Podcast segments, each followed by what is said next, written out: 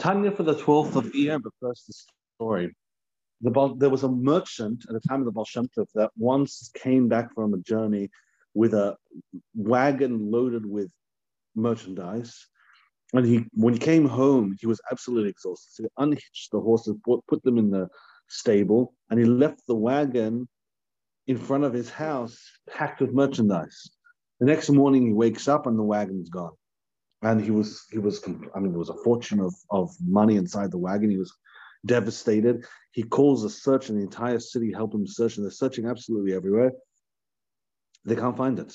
And this merchant was he was distraught. And then he thought of an idea. He said, How about I send a messenger to the Shem Tov? The Baal will help me um, locate it. So he sent a messenger, and the messenger went to the Tov just as the Tov was leaving town. The Tov told the messenger, Wait don't go back home yet. Wait until I I return. I have a bris tomorrow morning, and then after the bris tomorrow morning, I'll be back here and I'll have your your your the you know the the person the the, the merchant's merchandise. I'll have it back already.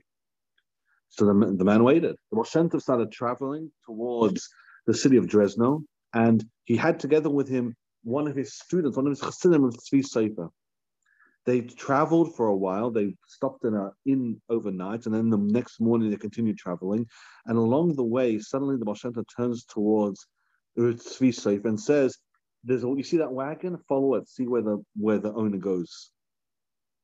And so, and when you see him, tell him face to face, like look at him and say, "I know that you stole all the merchandise. Go and return it."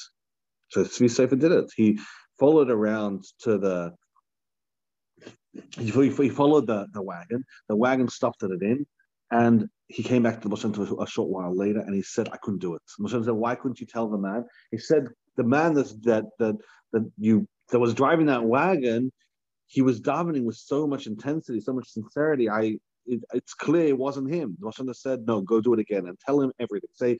You, you you know exactly where he hid the wagon in the forest, and you know exactly every stop of that he that he that he went his entire itinerary, the Baal just spelt it out step by step and said, confront him directly.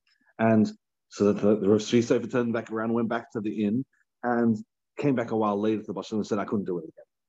And he said, the Baal asked him why. He said, I, I investigate. He was eating breakfast. I did investigation. He wasn't. It doesn't seem like a regular thief. Usually, thieves that after a big job they drink.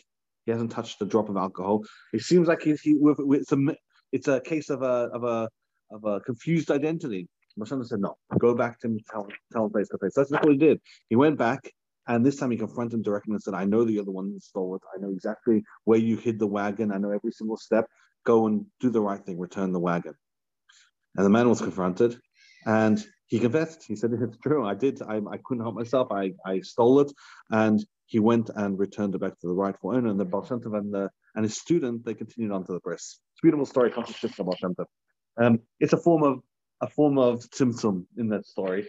But what we're saying so far is like this: when a person realizes and appreciates how much God does for him, he'll start to have reciprocal feelings. That's the over over um, the the arc of what the past few chapters and the upcoming chapters are all dealing with. It's an easy way to get love. So many complicated ways of to get love we've discussed, but now the says it's just so simple.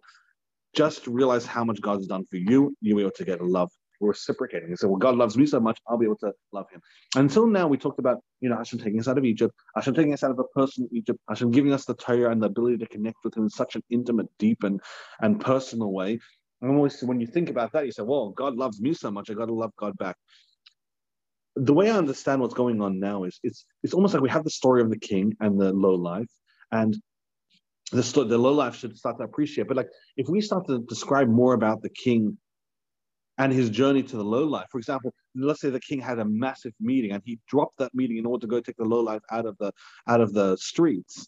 Well, then the, the low life, knowing that information, will start to love the king even more. And if we realize that the king happens to be a cripple and it's very difficult for him to walk, okay, maybe in this particular case we're talking about God, so maybe that's not appropriate. But the point is, if the if, if the king cripples himself, for example, or it's difficult for the king to go out, whatever it is, in the case of Simpson, Tzimtzum, we describes every hindrance and every disturbance and every difficulty the king encounters, and this low life then discovers, well, then it makes the love toward from the low life to the king all the more. It's not just he took me on the street; he had so many other places to be. It was so difficult for him to do it. I'm such a I'm such a lowly person. All of these are, are, are factors that make the love that the low life shows towards the king amplified over and over. So now what Alter was trying to do in chapter 48 and 49 is say, well, hold up.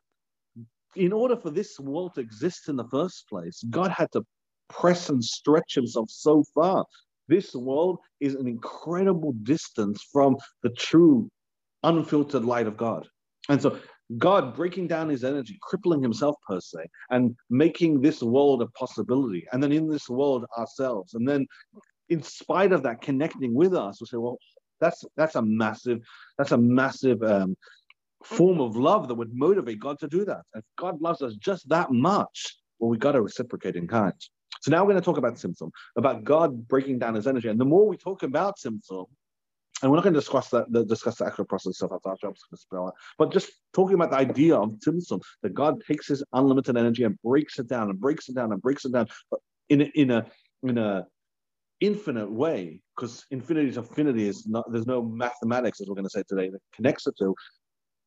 God did this incredible process called Tzimtzum that enabled infinite, infinite energy to turn finite. That would just make us realize how much more God loves us, and therefore we need to love God in kind. The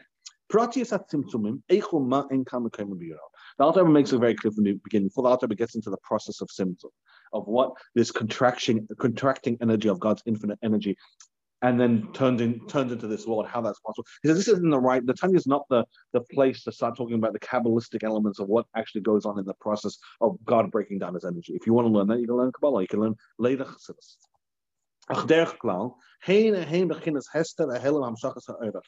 What the, what is what does Tzimtzum mean? Tzimtzum means breaking down godly energy. That godly energy shouldn't be in a revealed way in this world. You don't look at a table, a chair, and a chandelier and say, I see God. You don't. You see physicality. That's only possible by the process called Tzimtzum. At the same time, they're creations. So God has to break down his energy, make sure that you can't look at a chair and see godly energy flow. At the same time, needs to be created every single second, over and over. Now, in the second book of the Tanya, we're going to start. We're going to be dealing with this topic at great, at great length. We're, we're getting close towards the second book, but the author was already starting to touch upon it now. A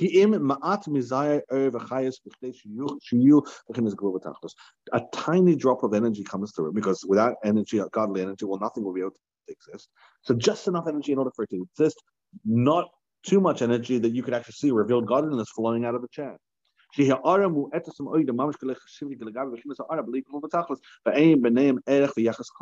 now to say that there's any form of comparison, the amount of energy that the managed to leak from God, let's call it, to the chair, enabling an actual chair to be a chair and to be existing, and for ourselves to be existing too. The amount of energy that comes through is so minuscule, so tiny that it has absolutely no correlation, erech, correlation at all to the actual originally godly energy.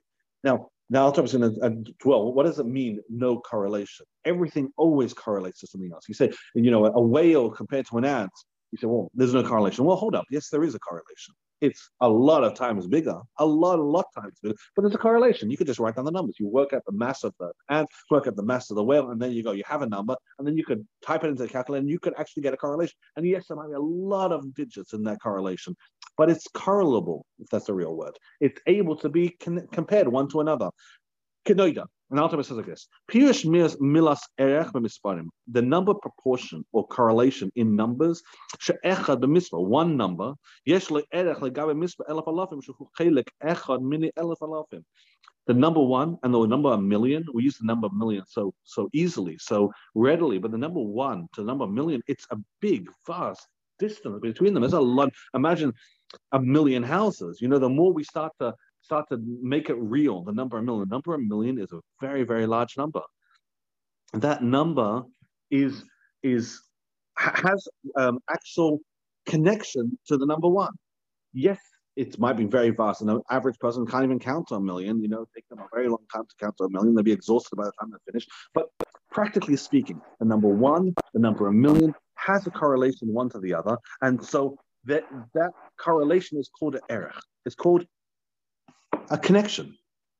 With godly energy in this world, there is no connection between the number of godly energy, let's call it, that goes into a chair and a table and a, and a floor, and God's actually and God's actual energy himself. Let's read this inside. Kinoida. I'll start from the beginning again. Kinoida.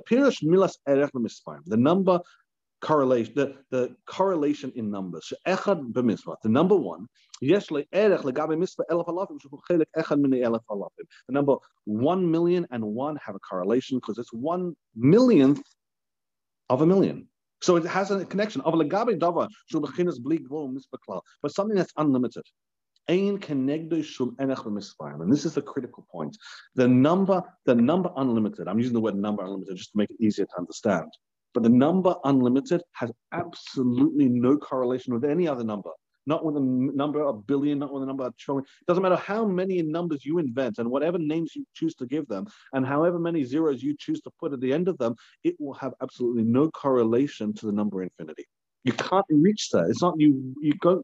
You don't go along a journey and then finally reach the number infinity. Our minds aren't really wired to properly understand this because what does infinity mean? We don't really have a again because our numbers think in because our brains think in zeros and ones, and we're physical, limited human beings. Even thinking about the idea, unlimited and um, never ending, isn't really something our, our brains are wired to understand. But the point is, we can understand the idea. Infinity can never be reached. So therefore, to have infinite energy of God, this is the point of today's Tanya family. But to have the infinite energy of God coming into a physical, real chair that's hiding godly energy, there's no there's no breaking down of energy that could possibly bring in, short of using a special system called Tzimtzum.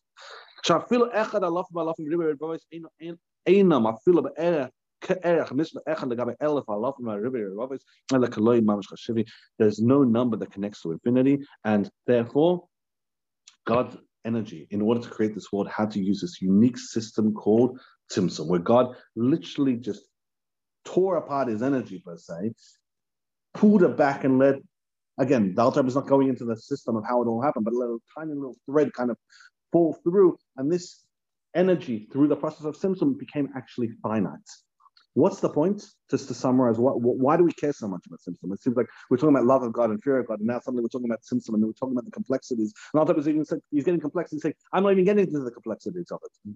The is not. It's so much more complex. So why do we care so much about Tzimtzum? In conclusion, today's Tanya is trying to train us to love God. And if we realize just how far God stretched himself and how far he broke down his own energy in order for this world to be functioning, for us to be existing, for a chair and a table and a roof to be over our, around us and over our head, we'll realize God really loves us. He went that this far and traveled this distance in order for us to exist and for us, in order for us to be hugged and kissed by him by doing Torah mitzvahs. He really genuinely loves us. And the more we think about how much God loves us, the more we'll start to come for come towards a love towards him.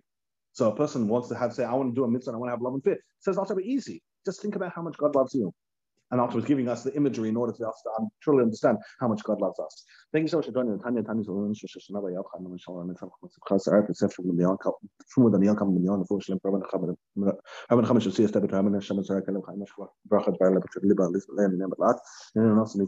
Have a wonderful very successful day. Thank you so much for joining.